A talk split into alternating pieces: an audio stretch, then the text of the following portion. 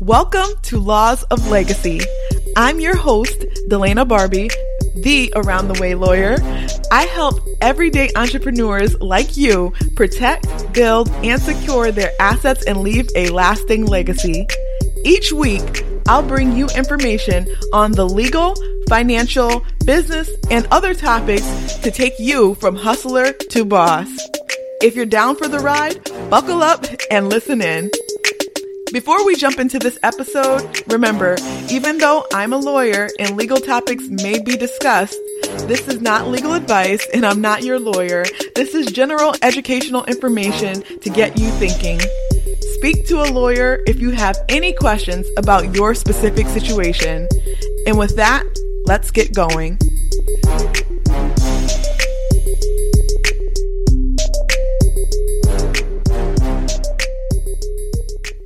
Make the money. Don't let it make you. Some of y'all caught that.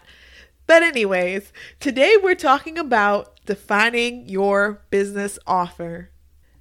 Many times people will come to me talking about their business, but their business sounds like five different businesses. And now there's nothing wrong with ideas. Ideas are potential currency. You want to have many ideas. Absolutely nothing wrong with that. But being able to clearly define what you want to offer helps a few things. First, being able to clearly define what you want to offer helps to to drive your legal strategy because your legal strategy is going to change in many cases depending on what your business is offering. So, if I'm helping you and providing guidance to you, it's really important that we try to nail down what it is that your business is going to offer. Number 2, being able to clearly define what you want to offer helps you to pick an ideal customer or client to target. So if you're providing all of these different things, you don't know who your ideal client or customer is, and so it can be harder to get whatever it is into their hands. And then lastly, being able to clearly define what you want to offer helps streamline the process of delivering your offer so that it can be more efficient as an offer that can be delivered with less resources, whether the resources are people, time, or money, whatever it is, it's going to be a more efficient process. So, with that in mind, today I want to talk about three ways to define your business offer. So, the first thing is if you're thinking about multiple things that you want to offer in the business, think about starting with the low hanging fruit. So think about what it is that you provide or that you do already. Because if you're already doing it, you're already providing it maybe as a hobby, that's something that has a low barrier to entry. Um, you've gotten some success, particularly if you've seen people be interested in it. So consider that. Next, what is easiest to afford to begin? So, if one thing is more affordable to begin than another thing that's a competing idea for your business, maybe you go with the thing that's easier to afford because you know that it's going to be less resistance. You can get it out easier and quicker. So, think about that. And then, lastly, what has the simplest process to begin. So if you have to go through a lot of red tape to begin something in your business, maybe you go with the thing that has a less complicated process. So again, number 1 is figure out what is the low hanging fruit in your business and consider starting there with that particular offer. The second thing I want you to think about in defining what you want to offer is what are you passionate about? I know that's cliche, what are you passionate about? But it's true. Think about what ties into a cause that you already care about. For example, with me, economic empowerment is an important cause. So I help people to build their businesses, I help them protect their intellectual property, and to protect and transfer their assets. That all combines underneath the umbrella of economic empowerment as an important cause for me.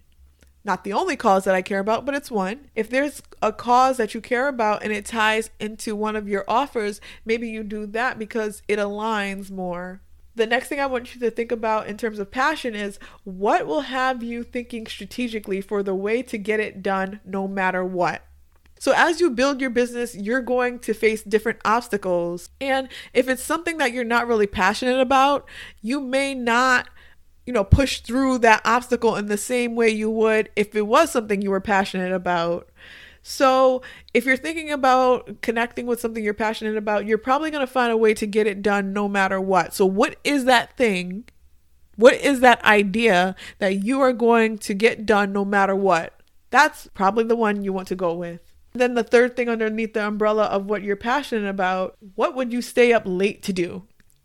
You have to be energized about this business. You know, sometimes with businesses, not only the obstacles, but just the day to day of getting it done, you know, getting your idea off the ground, getting your product into customers' hands, or getting your service to the clients that need it, that can be a lot.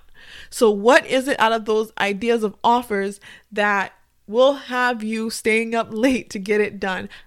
I definitely think you should get your proper rest. I will say that. But, you know, from time to time, you are going to have to stay up late. And what is that thing? And then the last thing in terms of defining what you want to offer, I want you to think about legacy. So, underneath the umbrella of legacy, there are three points that I want you to think about. First, are you creating a business to leave to your children or your other loved ones? Because if you are, there may be a particular type of offer type of structure for your business that you want to think about in that way as something that you can see your children or other loved ones taking over.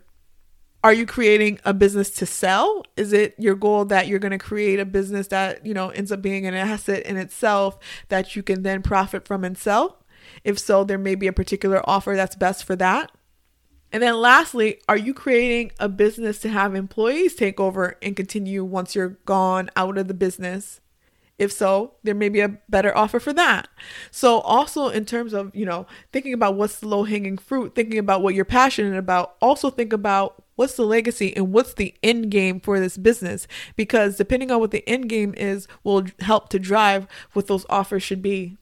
So, now that you've done all of that, you have an idea of what you want whether it's to do something within real estate, provide a particular online programming, building a beauty salon, offering a beauty product, whatever it is, you're probably wondering, okay, so what do I do with the other ideas? Don't let those other ideas go. This offer can help fund other offers later or potentially fund other businesses. So it doesn't mean that you won't be able to do those things later. As I mentioned before, when you have your specific offers clearly defined in your business, then you are able to make the process more efficient for delivering on whatever the result is, whether that's the product in their hand, whether that's the service that you're going to be providing. You're able to make the process more efficient and streamlined. With that, uh, you may have more capacity to now take on doing one of these other ideas you have, whether it makes sense to, you know, bringing in your business that you already have, whether it makes sense to, you know, create another business, whatever the case may be, you may have capacity later on to do those. So do not let those other ideas go. Keep them in a safe place so that maybe you can do them later. You know maybe you'll partner with someone else who can be the primary person who actually carries out that offer if you're not able to. But you can you know stay in the background and provide guidance. Just keep them because they may come in handy. If you liked this and you want more subscribe to the podcast of course but also, hop on the email list for my firm, Barbie Law Boutique. A link is in the show notes. Just check out the description of this episode in whatever app you're listening to this episode on, and you will see the description for this episode. And be sure that you get over to the show notes so that you can join the email list because you will be one of the first to know about a cool new offer that I'll be releasing soon. And I cannot wait to let you know more about that. But until next time, take care. Thanks for listening in. Be sure to subscribe to the podcast so that you don't miss a thing. And I'd love it if you take a moment to leave a rating and review wherever you are listening to podcasts because that'll help others to find the podcast. Lastly, if you missed anything at all, if you're looking for a link to something or someone I've mentioned, or just for more, visit our show notes page. The link is in the podcast episode description. Talk to you next time.